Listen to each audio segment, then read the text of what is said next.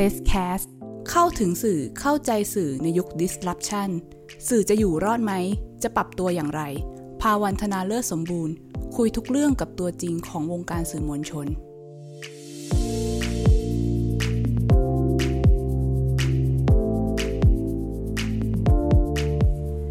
ค่ะ สวัสดีค่ะ คุณผู้ฟังยินดีต้อนรับเข้าสู่รายการ Presscast เข้าถึงสื่อเข้าใจสื่อกันอีกครั้งเช่นเคยนะคะ วันนี้ค่ะเรามีแขกรับเชิญที่เรียกได้ว่าเป็นผู้ประกาศข่าวที่ถ้าเอ่ยชื่อแล้วก็คุณผู้ฟังอาจจะต้องคุ้นเคยกันเป็นอย่างดีแน่นอน ยินดีต้อนรับพี่ตาลปวินาไมยบ่ายคอยค่ะ สวัสดีค่ะพี่ตาล สวัสดีค่ะ สวัสดีน้องอ้าย สวัสดีคุณผู้ฟังทุกท่านด้วยค่ะ ค่ะพี่ตาลคะโดยปกติเนี่ยเราจะรู้จักพี่ตาลในฐานะผู้ประกาศข่าวและพิธีกรบ้างเป็นบางเวลา แต่ว่าก่อนที่จะมาเป็นผู้ประกาศข่าวเนี่ย พี่ตาลเคยมีประสบการณ์ทำงานอะไรมาบ้างลองเล่าให้เราฟังหน่อยได้ไหมคะ ค่ะก็ก่อนที่จะเป็นผู้ประกาศข่าวเนาะย้อนไปนานเลยนะ ประมาณ 20 ปีที่แล้วได้นะคะค่ะคือตอนนั้นก็เรียนนิเทศจุฬาเนาะ แล้วก็เรียนตอนนั้นเป็น MC ค่ะอ่าก็การสื่อสารมวลชนอ่าเอกวิทยุโทรทัศน์เนาะอยากเป็นผู้ประกาศข่าวตั้งแต่สมัยมัธยม สมัยมหาวิทยาลัยและอืมเออแล้วก็เผอิญว่าโชคดีที่พอเรียนจบปุ๊บรอไม่นานก็ทำงานแรกเลยเนี่ยก็คืองานผู้ประกาศข่าวเลยอ่าเดดังบิวนั้นต์มาเป็นผู้ประกาศข่าวเลย เรียกว่าโชคดีนะคะ คือ เพราะฉะนั้นงานแรกเนี่ยก็คือไม่ได้มีงานอื่น งานอื่นอืมอาจจะเป็นพาร์ทไทม์เป็นฟรีแลนซ์บ้าง มีงาน PR มีงานวิจัยบ้าง แต่ว่างานประจำงานแรกเลยเนี่ยก็คือเป็นผู้ประกาศข่าว ที่แรกเลยก็คือที่สถานีโทรทัศน์ไอทีวีตอนนั้นเนี่ยจำได้ปี 44 ค่ะ ก็คือ 20 ปีที่แล้วพอดีเลย ค่ะ อ่า ทีนี้ตอนนั้น 20 ปีที่แล้วเนอะก็ได้เริ่มงานที่แรกก็ที่ ITV พี่ว่า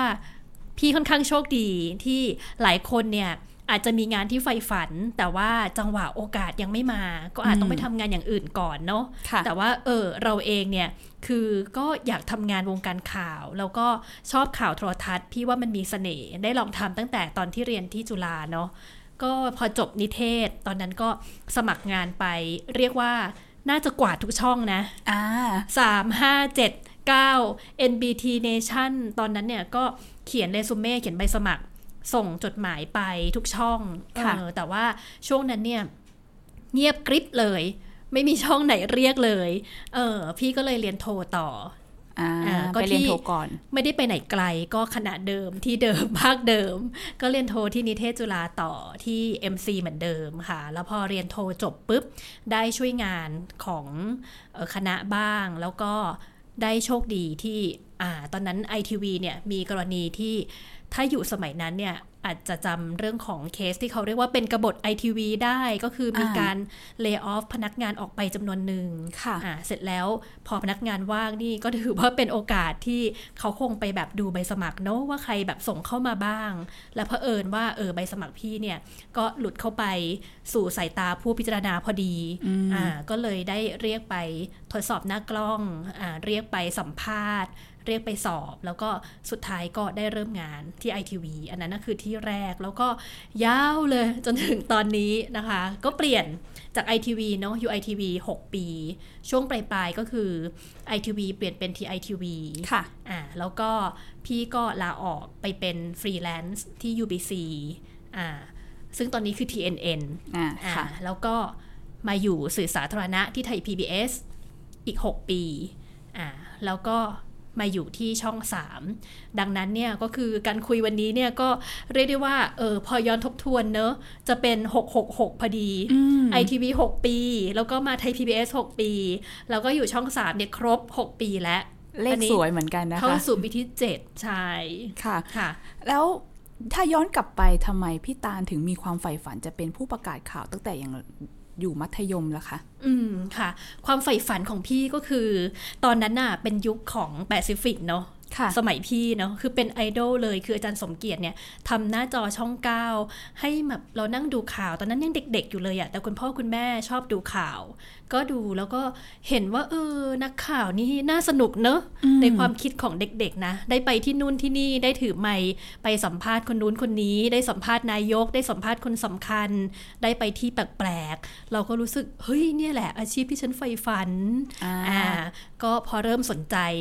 ตอนนั้นจำได้นิเทศมีแบบจุฬาวิชาการค่ะอ่าใช่ไหมเราก็มาคลุกอยู่ที่นิเทศนี่แหละ ว่าแบบเอ้ยพี่ๆเขาทำยังไงนะ จัดวิทยุอะไรอย่างเงี้ยเออพี่ยังเก็บไว้มันเป็นเทปคาสเซ็ตเนาะตอนนั้นแบบมีงานจุฬาวิชาการแล้วพี่ๆเขาก็จะเปิดห้องให้ลองแบบเนี้ยเป็นแบบเนี้ยเป็นดีเจเออออกฝึกอ่านอ่าเราก็รู้สึกว่าเฮ้ยตื่นเต้นชอบ พี่ตาลก็ไปลองในไปวันลนั้นองเหรอคะใช่ค่ะแล้วก็อัดเทปเก็บกลับมาเป็นที่ระลึกเหรอใช่ใช่เหมือนงานนะเขาจะมีของที่ระลึกเป็นเทปคาสเซ็ตเลยเออได้ฟังเสียงตัวเองครั้งแรกเป็นยังไงบ้างคะตอนนั้น ก็ตอนนั้นเด็กๆอะนะมัธยมอะมสี่แต่ก็รู้สึกว่าเฮ้ยมันก็ อาจจะไม่ดีหรอกแต่ชอบอะคือรู้สึกแล้วว่าเฮ้ยมันสนุกดีเนาะก็เลยตั้งแบบตั้งใจไปว่า อยากเรียนนิเทศก็ตั้งใจสอบ สมัยพี่ตาลเนี่ยเป็น entrance เนาะค่ะก็เลือกนิเทศจุฬาอันดับหนึ่ง ก็สอบติดนิเทศก็สมใจและ แล้วก็เลือก MC เลือก MC ทีนี้ก็ยาวเลยอ่าก็นี่คือคือแพชชั่นถามว่า เอ้ยทำไมถึงชอบข่าวทีวีใช่ไหมคือตอนนั้นเนี่ยพี่รู้สึกว่า เออ นักข่าวเนี่ย เขาได้ไปที่ที่แบบเออคนอื่นอาจจะเข้าไม่ถึง แล้วเขาเป็นคนที่ไปแสวงหาคำตอบ เรื่องบางเรื่องที่แบบเฮ้ยคนอื่นอาจจะมีคำถามหรือยังไงอะ เออ แล้วพี่รู้สึกว่าตัวเองก็มีความอยากรู้อยากเห็นพอสมควรเนาะ เออ แล้วรู้สึกว่า เออ ถ้าเกิดได้ไปเดินทางไปสัมภาษณ์คนนู้นคนนี้ได้ไปคุยเรื่องนู้นเรื่องนี้เนี่ย มันน่าจะดี มันน่าจะสนุกดี เออ แล้วก็คิดว่าเราก็ ชอบเรื่องของแบบการอ่านการออกเสียงค่ะเออประกวดอ่านออกเสียงตั้งแต่อยู่แบบประถมเออก็ชอบมาทางนี้อะค่ะ ก็เลยคิดว่า เออ มันก็น่าจะไปได้นะอืมเออก็เลยตั้งใจที่จะเรียนนิเทศ แล้วก็ตั้งใจที่อยากจะทำงานข่าวทีวี คืออย่างที่พี่ตาลว่าว่า การเป็นผู้ประกาศข่าวอาจจะได้ไปเดินทางเยอะมากอะไรอย่างนี้อืมไปเจอคนแปลกๆ มากมาย ปกติเราจะเห็นพี่ตาลเนี่ยถ่ายทำอยู่ในสตูดิโอเป็นหลัก พี่ตาล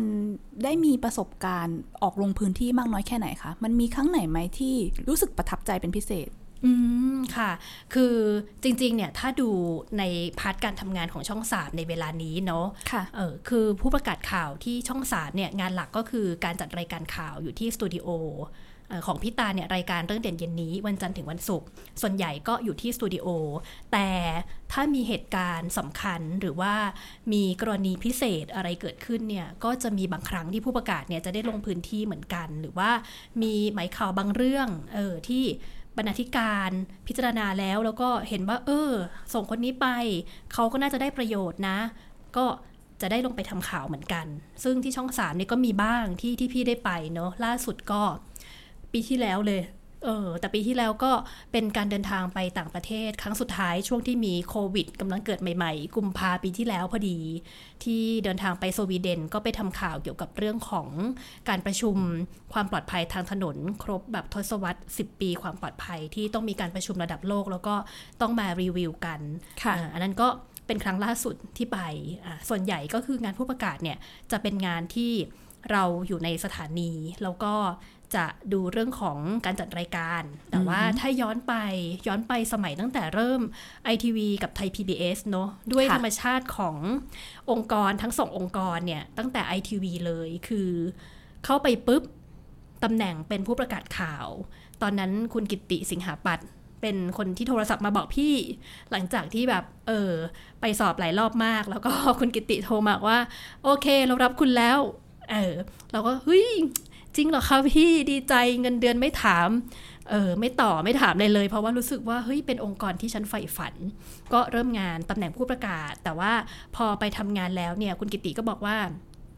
คุณน่ะเป็นผู้ประกาศนะ แต่ว่าเรายังไม่ให้คุณน่ะประกาศข่าวหรอกอ้าวคุณก็ต้องแบบลงพื้นที่ก่อนเออเพราะว่าความเป็นผู้ประกาศไอทีวีเนี่ยมันต้องมีภาพจำรวมถึงผู้ประกาศเนี่ย คุณก็ต้องมีความรู้ลึกซึ้งเรื่องข่าวด้วย มีภาพจำแบบไหนคะเออภาพจำก็คือผู้ประกาศเนี่ยจะไม่ใช่คือคนที่จะมาอ่านตามสคริปต์อย่างเดียวอ่าภาพจำของความเป็นคนข่าวก็คือ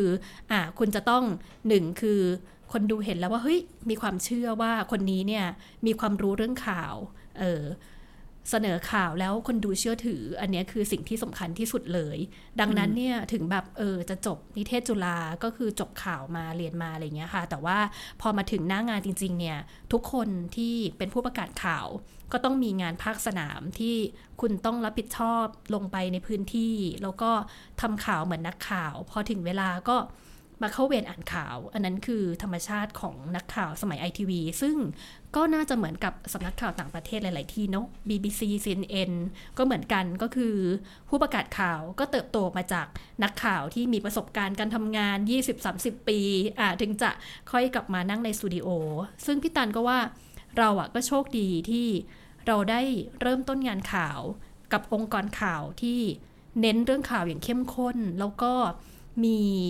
วิธีคิดก็คือให้ผู้ประกาศข่าวเนี่ยต้องมีความรู้เรื่องข่าว แล้วก็ต้องทำข่าวเป็นอะเอออดังนั้นก็คือพออยู่ไอทีวีเนี่ยก็โชคดีที่เรายังไม่ได้รีบผลีผลามที่จะมาเป็นผู้ประกาศข่าวที่นั่งอยู่ในสตูดิโอค่ะอ่าก็ได้เริ่มทำข่าว ก็เริ่มจากข่าวพยากรณ์อากาศอ่าอืมสมัยนั้นเลยเนาะข่าวพยากรณ์อากาศ ซึ่งอันนั้นเนี่ยเป็นงานที่เออทางกองบรรณาธิการมอบหมายมาให้ เราก็รู้สึกว่าอืมข่าวพยากรณ์อากาศ ความรู้สึกเราคือมันไม่ท้าเทียบทากับยหรือเปล่าคะเออเทียบกับอาชญากรรมมันน่าจะตื่นเต้นกว่าเนาะหรือว่าเศรษฐกิจมันน่าจะแบบมีโครงมีเคราะห์อะไรอย่างเงี้ยเออ มันไม่ตื่นเต้นท้าทายไหมเออ พี่ก็รู้สึกเหมือนกันเนาะแต่คุณกิติบอกว่าเนี่ยพยากรณ์อากาศเนี่ยมันคือสิ่งที่อยู่รอบตัวเรา สิ่งแวดล้อมแล้วอนาคตเนี่ยคือสิ่งแวดล้อมมันจะเปลี่ยนไป แล้วมันจะมีผลกระทบกับคนอืมเออเพราะฉะนั้นเนี่ยคุณเนี่ยมีหน้าที่ ไปเตือนคนว่าเออสิ่งที่อยู่รอบตัว แล้วมันมีผลกระทบกับคนอื่นเนี่ย อันนั้นนะคือหน้าที่ของนักข่าวพยากรณ์อากาศ เออพอเราฟังแล้วเฮ้ยแบบนี้เริ่มอินแล้ว เออแล้วก็เริ่มไปแล้วทีนี้ทำไปเรื่อยๆ ก็สนุกมันก็จะมีประเด็นที่แบบ เฮ้ยพยากรณ์ฉันทำอะไรได้บ้าง มากกว่าการที่เออรายงานว่าวันนี้ฝนฟ้าขนองเป็นบางแห่งฝนตกบางพื้นที่อะไรอย่างเงี้ยอากาศร้อนกับร้อนมากพูดอย่างนี้ทุกวันใช่ไหมเราก็เริ่มแบบ เออฝนแปดแดดสี่มันคืออะไรอะไรเงี้ยอืมเออออกไปถามชาวประมงออกเรือไปเอออันเนี้ยก็ก็เริ่มเป็นงานภาคสนามเออที่ถามว่าเออได้ออก งานภาคสนามไหมเนี่ยก็คือเริ่มต้นเนี่ยก็ได้ออกงานภาคสนามแบบเนี้ยค่ะ แล้วก็จะมีไปรายงานสด เวลามีเหตุการณ์สำคัญสำคัญเนาะแล้วก็เออสมัยนั้นเนี่ยไอทีวีเป็นสถานีแรกที่มีการทำข่าวด้วยเฮลิคอปเตอร์อ่าเออเรียกว่า Sky News พี่ก็ขึ้นเฮลิคอปเตอร์ไปทำข่าวเอแล้วคะอก็ดิฉันก็ได้เป็นแบบหนึ่งในทีมของ Sky Report เนาะไปทำข่าวบนเฮลิคอปเตอร์เออซึ่งพอลงมาแล้วคุณกิตติก็บอกว่า เออ รู้สึกว่าเราอะก็มองคุณผิดไป คือเหมือนกับคุณอะดูแบบว่าไม่น่าจะแบบขึ้นฮอรายงานได้อะไรเงี้ย เออ แต่พอทำแล้ว เออ ก็ทำได้เนาะประมาณนั้น นั่นสิ พี่กลัวไหมคะ กับตอนที่ขึ้นฮอไปทำข่าว จริง ๆอะตอนนั้นอะไม่เกอกลัวน้อยกว่าตื่นตื่นเต้น เออ คือแบบมันตื่นเต้นอะคือ พอได้ขึ้นฮอแล้วมันรู้สึกแบบเฮ้ยมันท้าทายว่ะ มันสนุกอย่างเงี้ยเออกลายเป็นความตื่นเต้นเสียไปใช่อย่างนั้นเออ คือตอนนั้นก็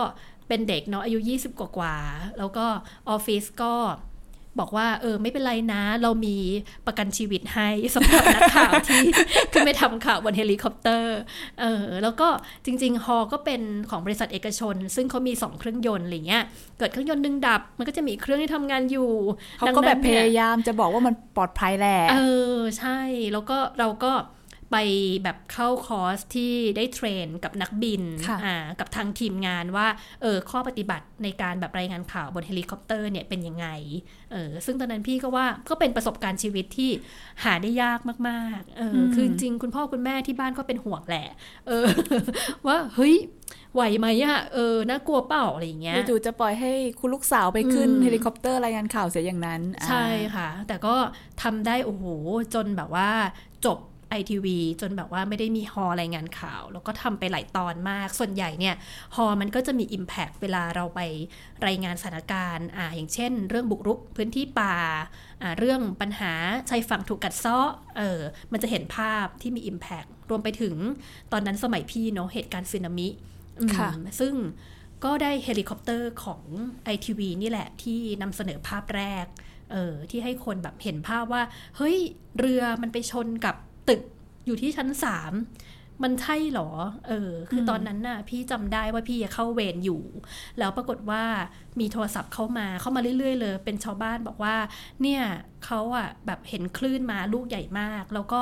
พัดมาทีแล้วแบบคนหายไปเลย ทั้งหมู่บ้าน สายแรก ๆ เราก็รู้สึกว่า เออพี่คะ เราก็นึกว่าเป็นสายป่วนหรือเปล่าอะไรอย่างเงี้ยเออแบบว่าห้ามโทรมาป่วนนะคะ แบบนี้แบบเออไม่ได้นะ แต่ว่าก็มีคนทยอยแบบโทรศัพท์เข้ามา อืมจนหลังๆเนี่ยพอเราเริ่มเช็คข่าวเนาะตอนนั้นคนไทยยังมีความรู้เรื่องสึนามิไม่มากอะไรเงี้ยค่ะว่าแบบเอ้ยถ้าเกิดแผ่นดินไหวเกิดในทะเลแล้วมันมีความเป็นไปได้ที่จะเกิดคลื่นสึนามิเออปรากฏว่าวันนั้นเนี่ยฮอของ Sky Report เนี่ยก็ได้บินไป จากกรุงเทพเนี่ยไปถึงภูเก็ตตอนค่ำๆแต่ว่าพี่ไม่ใช่ทีมแรกที่ไปเนาะตอนนั้นเป็นคุณเจกรัตนตั้งตระกูล จัดรายการอยู่ด้วยกันนี่แหละ แล้วก็บอก ก็บอกว่าอ๋อจัดรายการสองคนปกติ พอมีเหตุการณ์เกิดขึ้น ผู้ชายไปก่อนละกัน ก็คือวันนั้นจัดรายการคนเดียวอืมแล้วก็ให้เพื่อนเนี่ยเออไปกับทีมฮอแล้วสุดท้ายเนี่ยคืนนั้นค่ำๆพี่จำได้เลย เราก็ได้ภาพ ในที่เกิดเหตุ ซึ่งที่เขาบอกว่าโอ้โหเรือเรือใหญ่ๆเนี่ยมันชนแล้วมันคาอยู่ที่แบบเออชั้นสองของตึกนะ เออมันคือจริงเอออันนั้นก็ก็เป็นอีกเหตุการณ์หนึ่งที่ พี่ก็รู้สึกว่า เออเนี่ยแหละมันถูกแล้วที่เราอะเข้ามาทำอาชีพนี้เออมันก็คือส่วนหนึ่งที่เราได้รายงานเออเราได้ช่วยเหลือคนเออเราได้แบบเออนำเสนอมุมมองสิ่งต่างๆ ที่มันเป็นปรากฏการณ์เกิดขึ้นในสังคม ก็ก็ทำทำมาตลอดนะคะแล้วก็พอมาเป็นไทย PBS อ่าพอไทย PBS นี่ ก็ตื่นเต้นอีก คือเป็นคนขี้ตื่นเต้นคือตื่นเต้นทุกครั้งที่ย้ายที่มาทำที่ใหม่หรือเปล่าคะเนี่ย จริง ๆ ตื่นเต้นทุกวันเลยเวลาแบบถ้าได้เจออะไรใหม่ๆอะไรอย่างเงี้ย เออ จริง ๆ เดินเข้าร้านสะดวกซื้อแล้วแบบไปเห็น Product ใหม่ๆ พี่ก็ตื่นเต้นแล้ว เออ พอแบบได้ทำงานเป็นองค์กรใหม่อีกอย่างเงี้ย เราก็รู้สึกว่า เฮ้ย สื่อสาธารณะจะเป็นแบบ BBC ไหมอะ เออ เป็นแบบ NHK ไหมอะ ฉันก็แบบมีความคาดหวังเกิดขึ้น เออ ตอนนั้นออกมาเป็นฟรีแลนซ์แล้ว พอรู้ว่า อ่า ไทย PBS จะเป็นสื่อสาธารณะ ก็ไปเขียนใบสมัครที่กรมประชาสัมพันธ์ค่ะจำได้ แล้วก็เนี่ยแหละ ส่งใบสมัครไปก็โชคดีที่ได้เริ่มงานกับไทย PBS ตั้งแต่วันแรกๆที่ไทย PBS เปิดตัวอืมเอออันนั้นก็อีก ยุคต่อมาเนาะที่ที่ได้เริ่มทำกับไทย PBS ก็ก็เหมือนกันก็คือไทย PBS ยังมีหลักการเดิมก็คือคนข่าวเนี่ยผู้ประกาศข่าวก็ต้องคือลงสนามข่าวเหมือนกันอืมที่มีความรอบรู้เรื่องข่าว มีประสบการณ์ทางด้านข่าว ดังนั้นผู้ประกาศทุกคนก็จะมี assignment สองอย่างก็คือ จะต้องอ่านข่าวในออฟฟิศในสตูดิโอแล้วก็อีก part หนึ่งก็คือคุณต้องมีหน้าที่ที่เป็นนักข่าวด้วยเออดังนั้นที่ไทย PBS ก็จะเป็นแบบนี้ก็อยู่ที่ไทย PBS พี่ตาลก็ได้รับโอกาสให้ดูแลผู้ประกาศข่าว ก็เป็นหัวหน้าผู้ประกาศข่าว ตอนที่อยู่ไทย PBS นะคะ แล้วก็เป็นบรรณาธิการที่ดูรายการด้านสิ่งแวดล้อมกับเทคโนโลยีตอนนั้นด้วย แล้วก็เออเป็นผู้ดำเนินรายการข่าวภาคค่ำเนาะกับคุณชัยรัตน์ถมยา อยู่ไทย PBS ก็เลยจะได้ทำงานค่อนข้างเยอะ แล้วพอเราเติบโตขึ้นเนี่ย มันก็จะมีงานอีกอย่างหนึ่งก็คือ เราก็เริ่มสร้างทีม เริ่มแบบว่า เออ ส่งต่องานต่างๆ ที่เออรุ่นน้องจะได้เรียนรู้ต่อไปเออก็จะภาคสนามเนี่ยก็จะออกออกบ้างเออแต่ส่วนใหญ่ก็คือการบริหารทีม แล้วก็ดูแลว่าเออในทีมผู้ประกาศเนี่ยช่วยจัดเวรการอ่านข่าวของน้องๆ แล้วก็แอดไซน์งานของน้องๆในทีมผู้ประกาศว่าอ่าน้องคนนี้ต้องออกไปทำข่าวอะไร ก็ประสานกับกองบรรณาธิการ งานก็จะเป็นเชิง งานที่แบบว่าเราได้ทำงานผู้ประกาศด้วย แล้วก็งานจัดการด้วยเออตอนนั้นนะที่ไทย PBS ทีนี้ย้ายมาที่ช่องสามอืมค่ะอยากจะถามเลยค่ะว่า พอเปรียบเทียบระหว่างการทำงานในสื่อสาธารณะอย่างแบบไทย PBS อย่างเนี้ยกับอือฮึสื่อที่เป็นองค์กรธุรกิจ อย่างเช่นช่องสามเนี่ยพี่ตาลจะต้องปรับกระบวนการทำงานหรือว่ามีวิธีคิดอะไรที่เหมือนหรือแตกต่างกันไปยังไงบ้างคะค่ะ ก็เออช่องสามกับไทย PBS เนี่ย พี่ตอนย้ายมาก็ตื่นเต้นอีกแล้วเพราะรู้สึกว่าเราอะอยู่กับสื่อสาธารณะเนาะค่ะสื่อสาธารณะหลักการสำคัญก็คือทำเพื่อประโยชน์สาธารณะเอออันนี้คือหลักการสำคัญของไทย PBS ที่ทำมาตลอด 6 ปีเลยเออพอย้ายมาช่องสามเนี่ยช่องสาม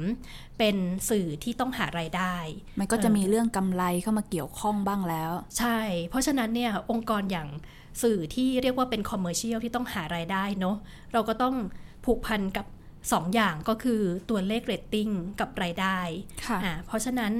มันก็เป็นความท้าทายของคนทำสื่อที่เป็นสื่อ commercial กองบรรณาธิการรวมถึงตัวพี่เองที่เป็นส่วนหนึ่งเนี่ยแน่นอนว่าเออพอย้ายมาที่นี่เรตติ้งเนี่ยปฏิเสธไม่ได้ค่ะเพราะฉะนั้นเนี่ย เราก็ต้องเอาเรตติ้งมาดู ปกติก็จะมีทางฝ่าย research กับฝ่าย marketing เนี่ยคุยกับกองบรรณาธิการว่าอ่าเรตติ้งเป็นยังไงก็มอนิเตอร์ตลอด แล้วเรตติ้งเนี่ยเขาก็จะค่อนข้างละเอียด อย่างเช่น สามารถมอนิเตอร์ได้เป็นนาที เพราะฉะนั้นเราก็จะรู้ว่า เออ นาทีนี้ที่คนดูดูเยอะหรือว่านาทีนี้คนดูดูน้อยเนี่ยมันเป็นข่าวอะไร เพราะฉะนั้นตรงนี้เนี่ยมันก็จะเป็นเรื่องของงานวิจัยที่จะมา ตอบโจทย์ได้ว่า เออ เราต้องออกแบบข่าวหรือว่านำเสนอข่าวแบบไหน ที่ถูกจริตคนดูเพื่อให้ได้เรตติ้งเพื่อให้ได้รายได้อ่าซึ่งอันนี้คือโมเดลของช่อง 3 ถามว่าต่างจากไทย PBS ไหมเนี่ยก็ต่างอ่าเพราะว่าไทย PBS ไม่ได้มองเรตติ้งเป็นจุดประสงค์แรก เออ แต่ว่ามองที่ประโยชน์สาธารณะที่จะเกิดขึ้นกับคน ไทย PBS เป็นองค์กรสาธารณะ ดังนั้นเนี่ย เออ ไม่ต้องพะวงเรื่องของการหารายได้อืมดังนั้นเออตั้งแต่วิธีคิดประเด็นข่าวการออกแบบรายการต่างๆ เนี่ย มันก็แตกต่างกันแล้วอืมระหว่างสองสื่ออืมทีนี้มันจะไม่มีคอน FLICT หรอคะ ในเมื่อเราแบบว่าอาจจะต้องออกแบบข่าวที่มันเรียกเรตติ้งได้เยอะ ซึ่งมันอาจจะเป็นข่าวแบบอาชญากรรมค่ะต้องมีความเร้าความน่าสนใจอะไรอย่างนี้เยอะ แต่มันอาจจะเป็นข่าวที่คนอาจจะมองว่ามีแต่ดราม่าเยอะเกินไปหน่อยหรือเปล่า มันอาจจะไม่ได้แบบเอ่อ ชี้ชี้นำสังคมขนาดนั้น พี่ตาคิดว่ายังไงบ้าง เราจะในฐานะที่ทำงานอยู่ในองค์กรสื่อที่เป็นธุรกิจแบบเนี้ย เราจะเวท ระหว่างหน้าที่สื่อกับการหาเรตติ้งกันยังไงดี อืมค่ะ ตรงนี้แหละที่เรียกว่าเป็นความท้าทาย แล้วก็เป็นความตื่นเต้นของคนทำสื่อด้วยเนอะว่าคุณจะจัดการยังไงค่ะ อย่างปรากฏการณ์ที่เราเห็นตอนนี้แหละใช่ไหมว่าสื่อแข่งขันกันเยอะทีวีเนี่ยตอนนี้ก็ต้องบอกว่าอ่าถูก disrupt ทั้งเรื่องของเทคโนโลยี มีพอดแคสต์มีสื่อออนไลน์ แล้วก็มีเรื่องของพฤติกรรมคนดูที่เปลี่ยนไป ทีวีมีเยอะช่องมากขึ้นเอออันนี้คือโจทย์สำคัญเลยที่ค่ะ เฮ้ยจะทำยังไงดี ซึ่งก็กลายมาเป็นโจทย์วิจัยของงานพี่ด้วยเนอะอ่าพี่ก็แบบทำวิจัยประเด็นนี้เป็นหัวข้อของดุษฎีนิพนธ์ด้วย เพื่อที่จะตอบคำถามที่ถามเนี่ยแหละว่า เอ้ยเราจะยังไงดีนะคะ ซึ่งอ่าเราเห็นปรากฏการณ์สื่อที่บอกว่าเราอารมณ์ หรือว่าสื่อที่เรียกว่าขายดราม่าจนแบบว่าหลาย ๆ ครั้งก็ถูกตั้งคำถามจากสังคมเหมือนกันว่าเฮ้ยเกินไปหรือเปล่าละเมิดจริยธรรมเกินไปหรือเปล่านะคะ พี่โชคดีที่ในช่องสามเนี่ยทางกองบรรณาธิการเรา เรามีหลักการชัดเจนว่า เออ สื่อเชิงพาณิชย์ แต่ว่าสิ่งที่คุณทำเนี่ย คุณมีเส้นจริยธรรมอยู่ อ่า ดังนั้นเนี่ย การนำเสนอต่าง ๆ เนี่ย อย่างที่บอกคือมันต้องไปด้วยกันก็คือ 1 คือเรตติ้งต้องได้ เพราะว่ามันสัมพันธ์กับเรื่องรายได้ที่บ่งบอกถึงเรื่องของความอยู่รอดของตัวช่อง แล้วก็ความอยู่รอดของพนักงานรวมถึงนักข่าว แต่ว่าสิ่งสำคัญที่มันลืมไม่ได้แล้วมันแบบละเมิดไม่ได้ เพิกเฉยไม่ได้ก็คือเรื่องของจริยธรรมนี่แหละค่ะ ว่าเออช่องสามเนี่ยก็มีบรรทัดฐานเรื่องของจริยธรรมในการนำเสนอ คือข่าวที่นำเสนอเนี่ยเราก็ นำเสนอประเด็นข่าวที่มีผลกระทบกับคนหมู่มาก มีผลกระทบกับสังคมเออข่าวที่เออเรียกได้ว่า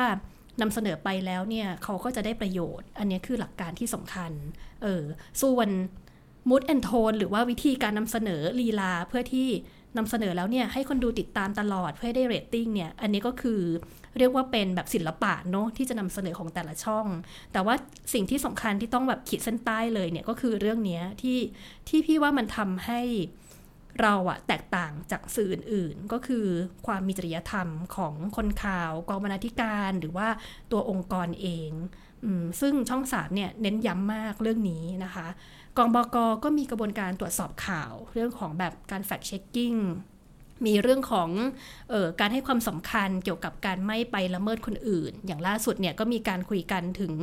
พรบคุ้มครองข้อมูลส่วนบุคคลที่กำลังจะเริ่มบังคับใช้เนี่ยเนาะออแล้วก็มีการอบรมแล้วก็แลกเปลี่ยนกันในกองบรรณาธิการกับแผนกต่างๆ ว่าเออจริยธรรมของสื่อเนี่ยเป็นยังไงเราก็มีการรีวิวตลอดว่าเป็นยังไง เพราะฉะนั้นตรงนี้พี่ยังเชื่อว่า เออถึงแม้ว่าการแข่งขันจะสูง เราย่อมอยากได้เรตติ้งแล้วพี่ว่าคนข่าวว่ารู้ดีว่าทำยังไงถึงจะได้เรตติ้งแต่ว่าถ้าเรตติ้งนั้นอะมันได้มาซึ่งการที่คุณต้องไปละเมิดคนอื่น การที่คุณต้องทำให้จรรยาบรรณวิชาชีพของคุณเสียไปอะพี่คิดว่าองค์กรข่าวอย่างช่องสามอะไม่ทำแน่ๆเออแต่ว่าเราก็พยายามหาวิธีการดึงดูดผู้ชมอะในภาวะที่แข่งขันกันเยอะอย่างเงี้ยว่าจะ ทำยังไงอะให้คนดูตรึงกับหน้าจอทีวีในยุคนี้ อันนี้คือเนี่ยแหละความตื่นเต้นท้าทายที่มันเกิดขึ้นกับคนทำสื่อในยุคนี้ซึ่งองค์กรเราก็มองว่ามันไม่จำเป็นต้องดราม่า มันไม่จำเป็นจะต้องแบบว่าหวือหวา หรือว่าต้องไปละเมิดคนอื่น ต้องแบบเออนำเสนอภาพที่เราอารมณ์เกินจริง หรือว่าใส่อารมณ์หรือว่าเออใส่ความคิดเห็นที่สร้างความแตกแยก อันนี้คือเป็นสิ่งที่ หลักการของช่องสามเนี่ยไม่ไม่ทำอยู่แล้ว เพียงแต่ว่าเราก็ต้องมาคิดว่าเออจะมีวิธียังไงให้คนดูเนี่ยอยู่กับหน้าจอของช่อง 3 ทางวิธีการแบบเซตอ g e n d a ของข่าว วิธีการนำเสนอของผู้ประกาศเออแล้วก็เรื่องของการออกแบบให้แบบเรื่องของการใช้สื่อออนไลน์เนี่ยให้มีประโยชน์กับแพลตฟอร์ม ที่เป็นสื่อหลักอย่างทีวีเนี่ยมันจะออกแบบยังไงให้มันเอื้อกันได้ไหมที่จะทำให้คนดูเนี่ยได้ประโยชน์แล้วก็ อยู่กับเราเพื่อให้ได้เรตติ้งต้องต้อง balance อะค่ะ ก็เป็นเรื่องที่ต้องคิดเพิ่มนะคะ ทีนี้อยากจะถามเพิ่มเติมนิดนึงค่ะว่าอย่างสื่อธุรกิจอย่างนี้เนี่ยเขาจัดการหรือมี conflict ในเรื่องของการเซ็นเซอร์ตัวเองไหม บางทีบางข่าวมันอาจจะไปกระทบกับคนที่ให้เม็ดเงินโฆษณาเราหรือเปล่านู่นนี่นั่นแต่ว่าในฐานะหนึ่งสื่อก็ต้องทำหน้าที่เสนอความจริงให้กับ ผู้ชมได้รับชมเนาะทีนี้เนี่ยไม่ทราบว่าพี่ตาลมองประเด็นนี้ยังไงคะกับเรื่องการเซ็นเซอร์ หรือว่าการเลือกนำเสนออะไรที่มันอาจจะกระทบต่อในทุนที่ให้โฆษณาบ้าง อืมค่ะ พี่เชื่อว่ากองบรรณาธิการหรือว่าหลักการขององค์กรข่าว แทบจะทุกที่เนี่ยคงจะต้องคุยกันถึงเรื่องนี้อยู่แล้วเนาะแต่ว่าการที่เราต้องมองตัวเองว่า เออ เรามีไรายได้มาจากไหนเนี่ย เรื่องของการโฆษณาแล้วก็ การหาความสมดุลกับเจ้าของทุนเนี่ยน่าจะเป็นเรื่องหลักการที่ทางผู้บริหารสื่อแต่ละที่เนี่ยเขาคงจะต้องวางแนวทางกับคนในองค์กรเขาว่า เออ เราจะมีวิธีหารายได้กันแบบไหน เออ พี่เชื่อว่าถ้าเป็นสื่อเชิงพาณิชย์เนี่ย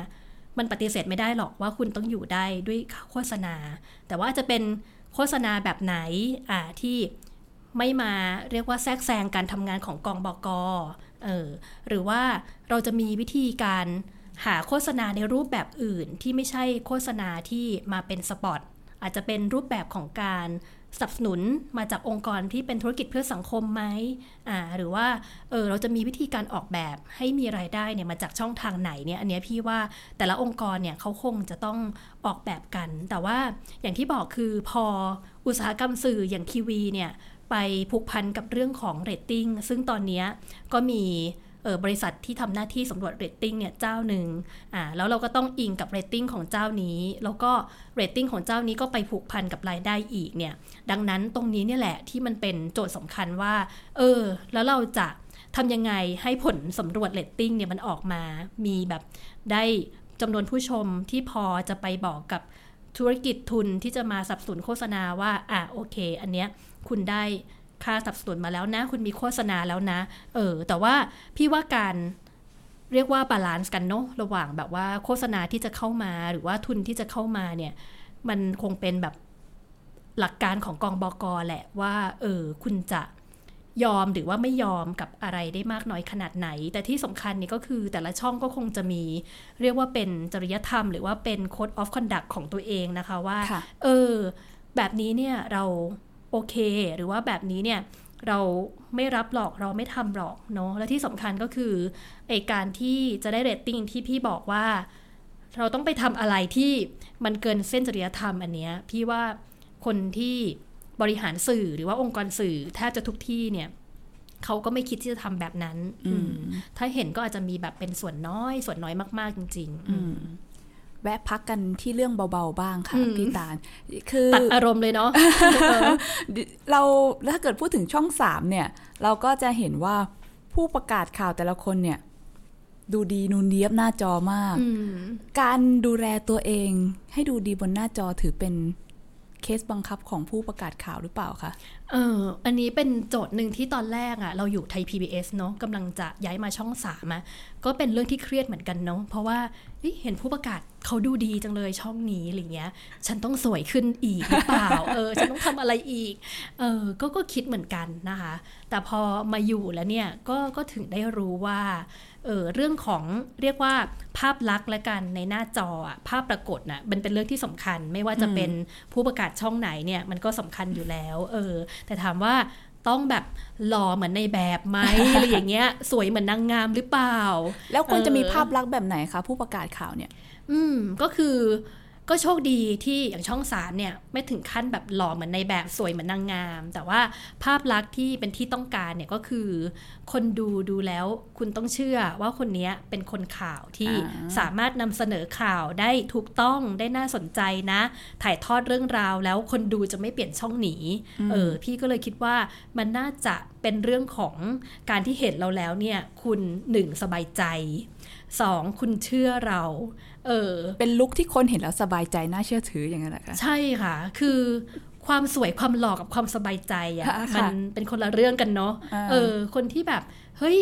ดูเปิดทีวีปุ๊บแล้วอะ่ะฉันไม่เปลี่ยนช่องหนีอะ่ะเออเขาไม่ใช่คนสวยคนหล่อหรอกเออ แต่อาจจะแบบฉันน่ะรู้สึกสบายใจจังที่แบบฉันเห็นหน้าเธอ แล้วเธอก็ได้แบบนำเสนอข่าวให้ฉันฟังแล้วฉันเชื่อด้วยนะ เออ เพราะว่าถ้าดูแล้วไม่เชื่ออะไรอย่างเงี้ย หรือว่าจะแค่แบบเออรื่นแบบรื่นรม just for fun อะไรอย่างเงี้ยมันก็อาจจะไม่ใช่แบบหน้าที่ที่จะบรรลุเนาะก็อยากจะให้แบบดูแล้วแบบเฮ้ยเออเชื่อนะ อยากติดตามนะ อยากตามต่อนะ เป็นที่พึ่งได้นะเออมองฉันแล้วสบายใจนะ ไม่เปลี่ยนช่องหนีนะ เริ่มเชื่อแล้วค่ะ เพราะว่าขณะนี้ที่ไอ้มองพี่ตาลอยู่ก็มีลุคของความน่าเชื่อถือสบายใจเหมือนกันเออพอได้เนาะอ่าค่ะค่ะ นอกจากการดูแลภาพลักษณ์แล้วเนี่ย มันมีทักษะอะไรบ้างที่พี่ตาลคิดว่ามันสำคัญต่อการเป็นผู้ประกาศข่าว อืม ที่สำคัญเลยเนาะจะเป็นผู้ประกาศก็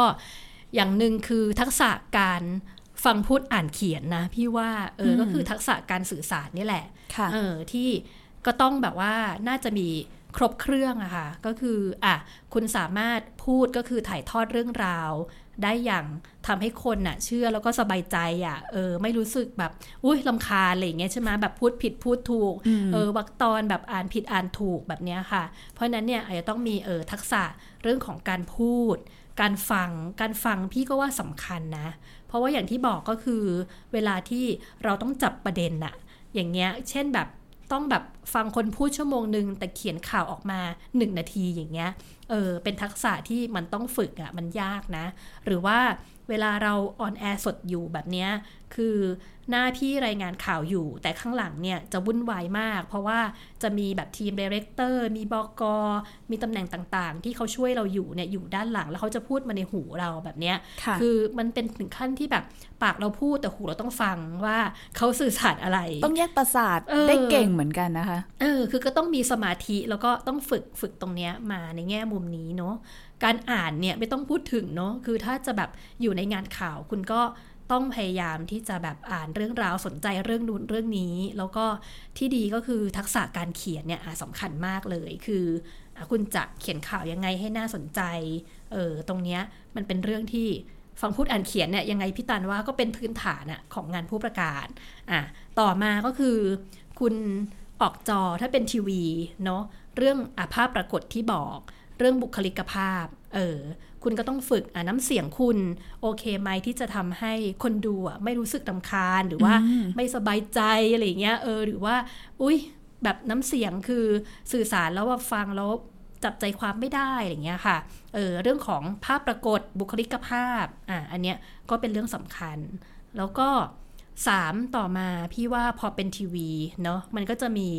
เรื่องขององค์ประกอบต่างๆ เข้ามาเกี่ยวข้องและอ่าทีวีต้องทำงานกับคนเยอะ พี่ว่าทักษะเรื่องการทำงานเป็นทีมสำคัญมากๆเลย เช่นแบบหูยฉันจะแบบว่าดูดีไหมเนี่ย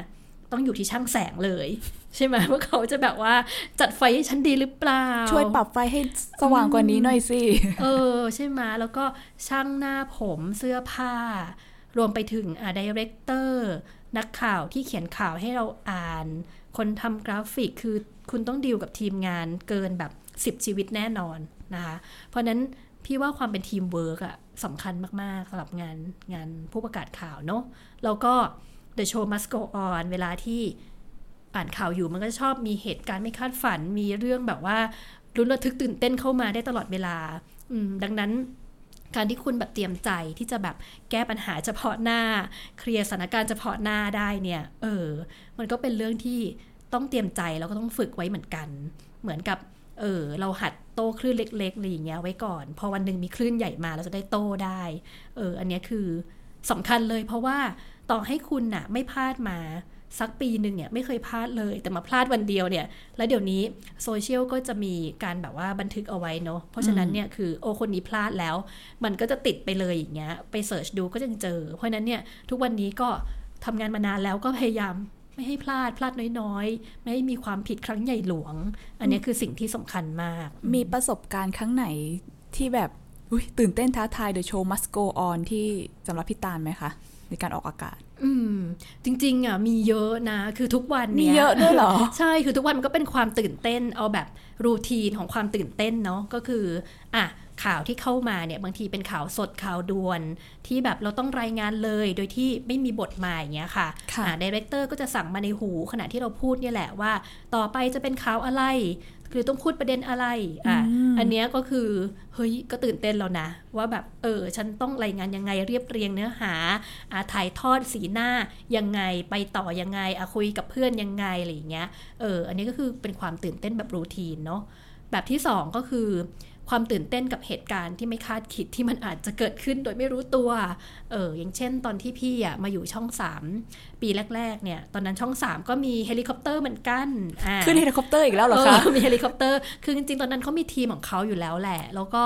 ตอนนั้นมันเป็นน้ำท่วมเมื่อ 6 ปีที่แล้วน้ำท่วมเหนือออ่าเออ ซึ่งพี่ก็มาเป็นผู้ประกาศเนี่ยจัดรายการตอนบ่ายๆเออก็กำลังจะแบบ เออ เข้ารายการกำลังจะชิลเลยอะไรอย่างเงี้ย เออเสร็จแล้วเขาก็ประเมินแล้วว่า เฮ้ยน้ำท่วมเนี่ยเราควรต้องไปนะอืมแล้วผู้ประกาศเราควรต้องไปนะ เออ แล้วก็จ่าณวันนั้นเลยก็คือไปเลยภายในแบบไม่ถึงหนึ่งชั่วโมง ซึ่ง เออเสื้อผ้า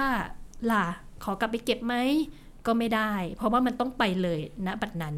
อะไรอย่างเงี้ยก็ต้องเตรียมตัวให้พร้อมณจังหวะนั้น อืมคือจังหวัดนั้นเตรียมตัวไม่ทันเตรียมใจไปเลย แล้วก็ทุกอย่างไปหาหน้างานอะไรอย่างเงี้ย เสื้อผ้ารองเท้าอะไรอย่างเงี้ยค่ะเออมันก็จะเป็นความตื่นเต้นที่เจอเนอะหรือว่าเวลาที่ไปจัดรายการสด ไปรายงานสด อันเนี้ยมันก็จะมีสถานการณ์เฉพาะหน้าที่ เฮ้ยไม่คิดว่ามันต้องเจอแบบนี้อะไรเงี้ย ไปรายงานข่าวสงกรานต์เออเรากำลังแบบยืนรายงานอยู่ก็มี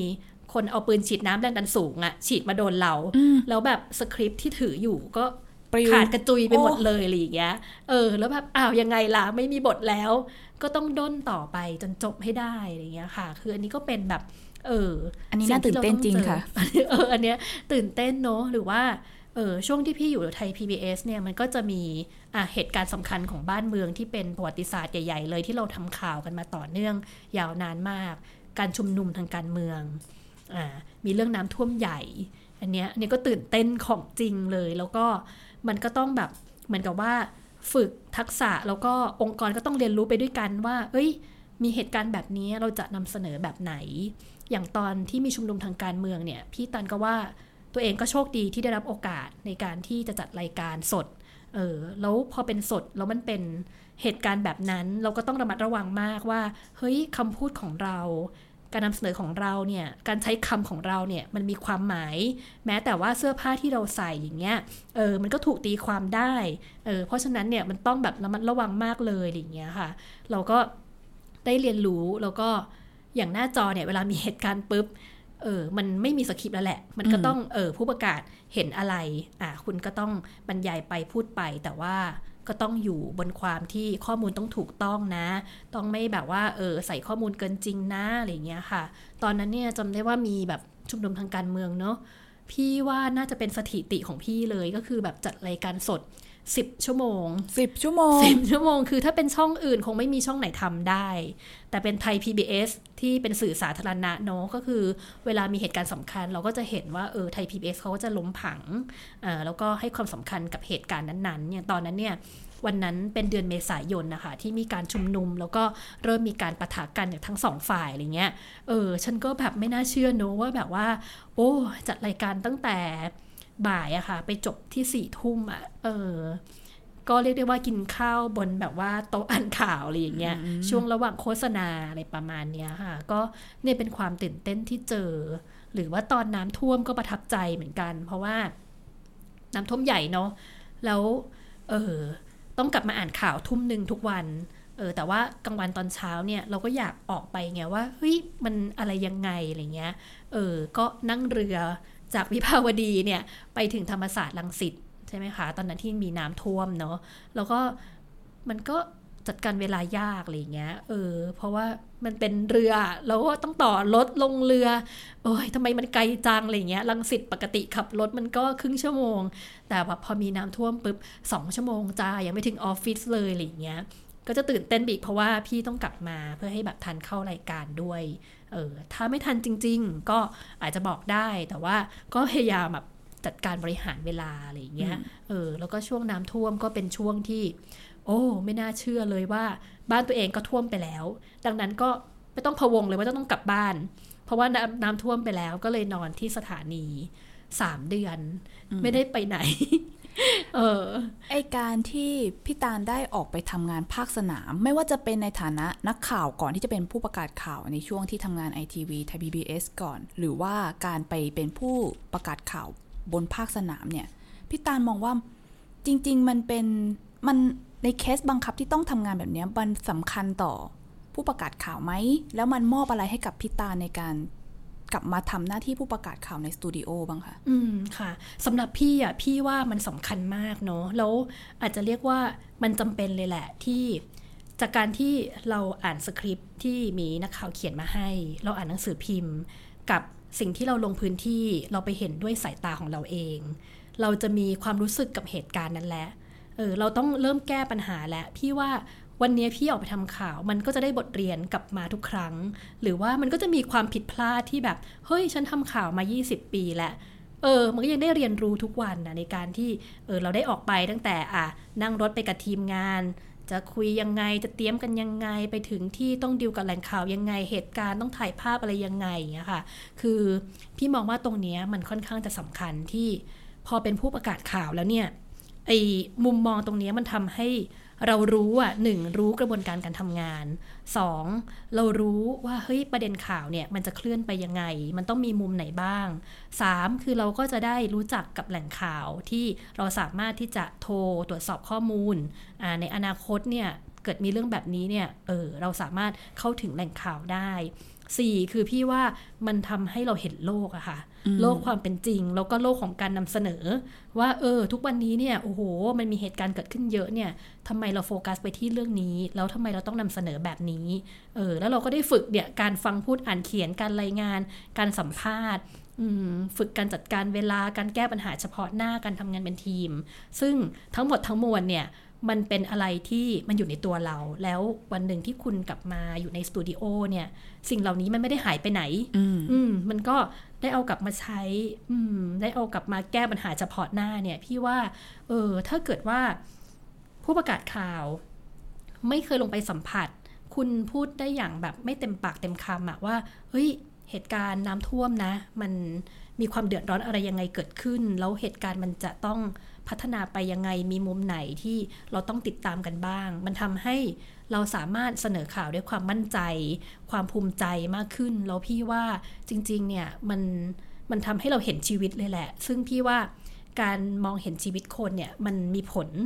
ให้เราเนี่ยไม่ใช่แค่อ่านตามสคริปต์ที่เขาส่งมา แต่เราจะมีตัวหนึ่งที่พี่ว่าตัวนี้มันเป็นจุดที่สำคัญของคนทำสื่อที่บอกว่า เออพอมาอยู่ในสื่อเชิงพาณิชย์หรือว่าเป็น commercial แล้วเนี่ย ต้องยึดอะไรเนี่ย พี่ว่าตรงนี้พอมาเห็นชีวิตแล้วเนี่ย เราจะมีความรู้สึก ใจเขาใจเราเออสิ่งอะไรที่ถ้าเป็นเราแล้วเราไม่อยากให้มันเกิดขึ้นแบบเนี้ยเราก็จะไม่ทำเพราะฉะนั้นเนี่ยพอเราลงไปแล้วเนี่ยโอ้โหเราไปเห็นคุณแม่ร้องไห้ฟูมฟายเพราะว่าลูกชายถูกรถเมทับเออเราก็จะไม่มีคำถามว่าคุณแม่รู้สึกยังไงเออเพราะว่ามันก็คือซิมพัตตีหรือว่าเออความรู้สึกใจเขาใจเราอะเอาแค่แบบว่าคำถามง่าย ๆ ว่า เออ ถ้าเราเจอเหตุการณ์แบบเนี้ย เออเราอยากให้นักข่าวเขาปฏิบัติกับเรายังไง เออเราอยากเจอคำถามแบบไหนหรือว่าเราจะไม่พูดแบบนี้เลย ถ้ากรณีนี้มันเกิดขึ้นกับเราหรือว่าคนในครอบครัวเราเนี่ย ตรงเนี้ยพี่ว่า เออทฤษฎีบอกกันหรือว่าแนวปฏิบัติบอกกันเนี่ยมันเข้าใจแต่ว่ามันต้องให้คุณนะลงไปสัมผัสนะแล้วคุณจะแบบรู้สึกเลยว่า เออ เหตุการณ์เดียวนี่แหละ แต่มันจะติดตัวเราไปตลอดทั้งชีวิตเนี่ยว่าเราอะจะ นำเสนอแบบไหนหรือว่าไม่นำเสนอแบบไหน ตรงเนี้ยพี่ว่ามันมีความหมายมากสำหรับคนทำงานที่อยู่ในสตูดิโออืมอืมถ้าขยับมามองภาพรวมของวงการผู้ประกาศข่าวหน่อย พี่ตาเนี่ยทำงานหน้าที่ผู้ประกาศข่าวมาเกือบจะ20 ปีแล้วเนาะพี่ตาลว่าสมัยผู้ประกาศข่าวสมัยก่อนมันต่างจากผู้ประกาศข่าวรุ่นใหม่ ๆ สมัยนี้ยังไงไหมคะ ในแง่อาจจะเป็นวิธีคิดกระบวนการทำงานอะไรต่างอืมค่ะ ก็พี่ว่า ก็มีการปรับเปลี่ยนแตกต่างกันไปตามยุคสมัยเนอะอย่างสมัยเมื่อสองทศวรรษที่แล้วเลย ย้อนไปตอนนั้นเนี่ยคือผู้ประกาศข่าวก็จะถูกให้ทำหน้าที่อะคุณตำแหน่งผู้ประกาศก็ต้องรายงานข่าวให้ดี ประกาศข่าวให้ดี ชื่อก็บอกประกาศข่าวอะเพราะฉะนั้นคุณต้องประกาศข่าวเนี่ยก็คืออะอ่านตามบทรายงานตามบทได้ชัดเจนเออพอยุคต่อมาเนี่ยมันก็เริ่มมี รายการที่มีแนวคิดว่า เอ๊ะ จริง ๆ ข่าวเราต้องยึดตามบทไหม รูปแบบต้องเป็นการรายงานอย่างเดียวหรือเปล่าอะมันก็เริ่มเปลี่ยนมามีโหมดที่เรียกว่าเป็น conversation mode มีโหมดของ unscript ก็คืออะผู้ประกาศเปลี่ยน mood and tone มาเป็นการเล่า การคุยเออเพื่อให้คนดูเนี่ยสนใจอยากฟังมากยิ่งขึ้น อ่า ก็เป็นแบบท่าทีที่มันเปลี่ยนไป พอมาหลังๆมาเนี่ย พี่ก็เห็นว่า เออ ผู้ประกาศข่าวเนี่ย ก็แล้วแต่ช่องด้วยเนอะว่าจะมีบทบาทที่แตกต่างกัน เช่นอ่าอย่างบางช่อง ผู้ประกาศข่าวคือคุณทำหน้าที่ในการจัดรายการให้ดีอ่าแต่ว่าบางช่องเนี่ยคุณต้องเป็นทั้งผู้ประกาศข่าว เป็นทั้งผู้สื่อข่าว เป็นนักข่าวที่ดีด้วย ต้องทำงานในกองบรรณาธิการด้วย อันนี้ก็คืองานที่รับผิดชอบเนี่ยมันก็จะแตกต่างกันไป ส่วนเรื่องของทักษะเนี่ยพี่ว่าโอ้ยถ้าเกิดว่าเป็นยุคนี้อะแตกต่างจากยุคที่แล้วแน่ ๆเลยก็คืออย่างยุคที่แล้วเนี่ย อะสื่อมันมีแค่สื่อทีวี เพราะนั้นฉันรายงานทางทีวีปุ๊บฉันจบแล้วเออแต่พอมาหลังๆเนี่ยคุณรายงานทีวีปุ๊บอะคุณต้องโพสต์ลงใน Facebook เดี๋ยวมี Facebook Live อีก มี Twitter อีก ใช่ไหมเออคุณต้องรายงานทางพอดแคสต์อีกเออคุณมีรายการวิเคราะห์เออคุณสามารถมีช anel ของตัวเองใน YouTube หรือว่ามีเพจของตัวเองอีกเออดังนั้นเนี่ยพี่ว่าในยุคนี้ผู้ประกาศข่าวก็ต้องแบบ มีความท้าทายคือ คู่แข่งเยอะอะข้อมูลเยอะ คุณจะทำยังไงให้บริหารจัดการทรัพยากรที่มีอยู่อย่างจำกัด เช่นเวลาของเราหรือว่าเออเวลาของสถานีอ่าหรือว่าเราจะเลือกยังไง หรือเราจะต้องทำยังไงให้แบบเออคนดูอะสนใจแบบเวลาเนี้ยอยู่กับรายการเนี้ยแล้วก็ติดตามฉันเนี่ยทั้งทั้งที่คนดูเนี่ย เออเช็ค Facebook ก็รู้ข่าวแล้ว หรือว่าเออไม่ต้องแบบมานั่งรอเวลาเนี้ยเพื่อจะดูข่าวก็สามารถจะติดตามแบบ anytime anywhere ได้แล้วเออก็ต้องมีความท้าทายอีกว่า อืม จะทำยังไงดีนะให้เขาแบบ อยู่กับเราในเวลานี้จังหวะนี้หรือว่า พี่เห็นว่ายุคหลังๆ เนี่ยก็คือหลาย ๆ คนหรือว่าหลาย ๆ ช่องเขาก็มีการแบบอยากให้ผู้ประกาศข่าวสร้างคอมมูนิตี้หรือว่าสร้างเออ กลุ่มของตัวเองอะไรอย่างเงี้ย ซึ่งในเชิงข่าวเนาะพี่ว่ามันก็จำเป็นแล้วมันก็มีประโยชน์เนาะอย่างตอนนี้เห็นแบบปรากฏการณ์อะคลับเฮาส์ตอนเนี้ยก็เห็นว่าเออหลาย ๆ ช่องหลาย ๆสำนักข่าวพยายามใช้ ซึ่งมันน่าสนใจ อ่า เช่นแบบบางที่ก็คือเอาประเด็นสังคม อ่า มาถาม แล้วก็คำถามจากคนที่เข้ามาแชร์ใน Clubhouse เนี่ยมันก็เป็นประเด็นที่ข่าวเอาไปพัฒนาต่อได้อะไรเงี้ยอันนี้พี่ว่ามันดีเนาะหรือว่าเออการมีเพจมี YouTube ให้คนเข้ามาเขียนคอมเมนต์ มันก็คือ engagement ที่เออถ้าเรารับฟังความคิดเห็นของเขาเนี่ย หรือว่ามีคำถามอะไรที่ เฮ้ย ถามไปแล้วแล้วเขาช่วยส่ง feedback กลับมาเนี่ย มันก็ช่วยเอามาพัฒนาตัวเนื้อหาหรือว่าวิธีการนำเสนอได้ อันเนี้ยมันก็เป็นสิ่งที่พี่ว่า พอเป็นยุคนี้ปุ๊บเนี่ยคุณก็ต้องคิดว่า เออ เรามีสื่อหลาย ๆ แพลตฟอร์ม มีสื่ออีกเยอะมากที่เราสามารถหยิบมาใช้ได้เป็นประโยชน์กับงานข่าวเราเนี่ย เราจะจัดการมันยังไงหรือว่าต้องไปแบบเออเพิ่มทักษะเพิ่ม skill ตรงไหนอะไรอย่างเงี้ยเอออย่างเช่นพี่ตาลมาในยุคแบบทีวีอย่างเดียวเนาะตอนแรกๆเพราะนั้น เวลา 8 ชั่วโมง ฉันก็อุทิศให้งานทีวี หน้าจอฉัน 2 นาทีเนี่ย ฉันใช้เวลานั่งดูภาพ นั่งเลือกเสียง ฟังดูภาพทุกช็อตอะไรเงี้ย กว่าจะเขียนข่าวออกมาอะไรเงี้ย อืม ใช้เวลาทั้งหมดเลยทั้งวัน แต่ยุคนี้คือ เดี๋ยวคุณจะทำแบบนั้นไม่ได้แล้ว คุณภาพเดียวกันนี่แหละ เออแต่ว่าเวลาต้องน้อยลง เพราะว่าเวลาที่เหลือคุณต้องอะฉันจะทำยังไงกับโซเชียลฉันต้องแบบเออสร้าง community แล้วคุยกับ feedback ผู้ชมยังไงอะไรเงี้ยหรือมีเวลาฉันต้องทำพอดแคสต์ไหมหรือว่าเพจต้องทำอะไรบ้างแบบเนี้ยค่ะ พี่ก็ว่าเออจริง ๆ แล้ว ยุคนี้มันก็มีทั้งสิ่งที่มาช่วยเราทำงานเนาะคือข้อมูลหาง่ายเออแล้วก็มี tools เยอะ แต่ว่าสิ่งที่เป็นความท้าทายก็คือ เนี่ยแหละพอมันมี Data เยอะมีคู่แข่งมากขึ้นเเทคโนโลยี disrupt ข่าวบนหน้าจออ่าเพราะฉะนั้นเนี่ยโจทย์ก็คือจะทำยังไงให้เราเนี่ยมีผู้ชมแล้วก็ผู้ชมอยากชมเราอืมมีอีกโจทย์หนึ่งแล้วก็อยากขอฝากเป็นคำถามสุดท้ายแล้วกันค่ะสำหรับเทปนี้ก็คือ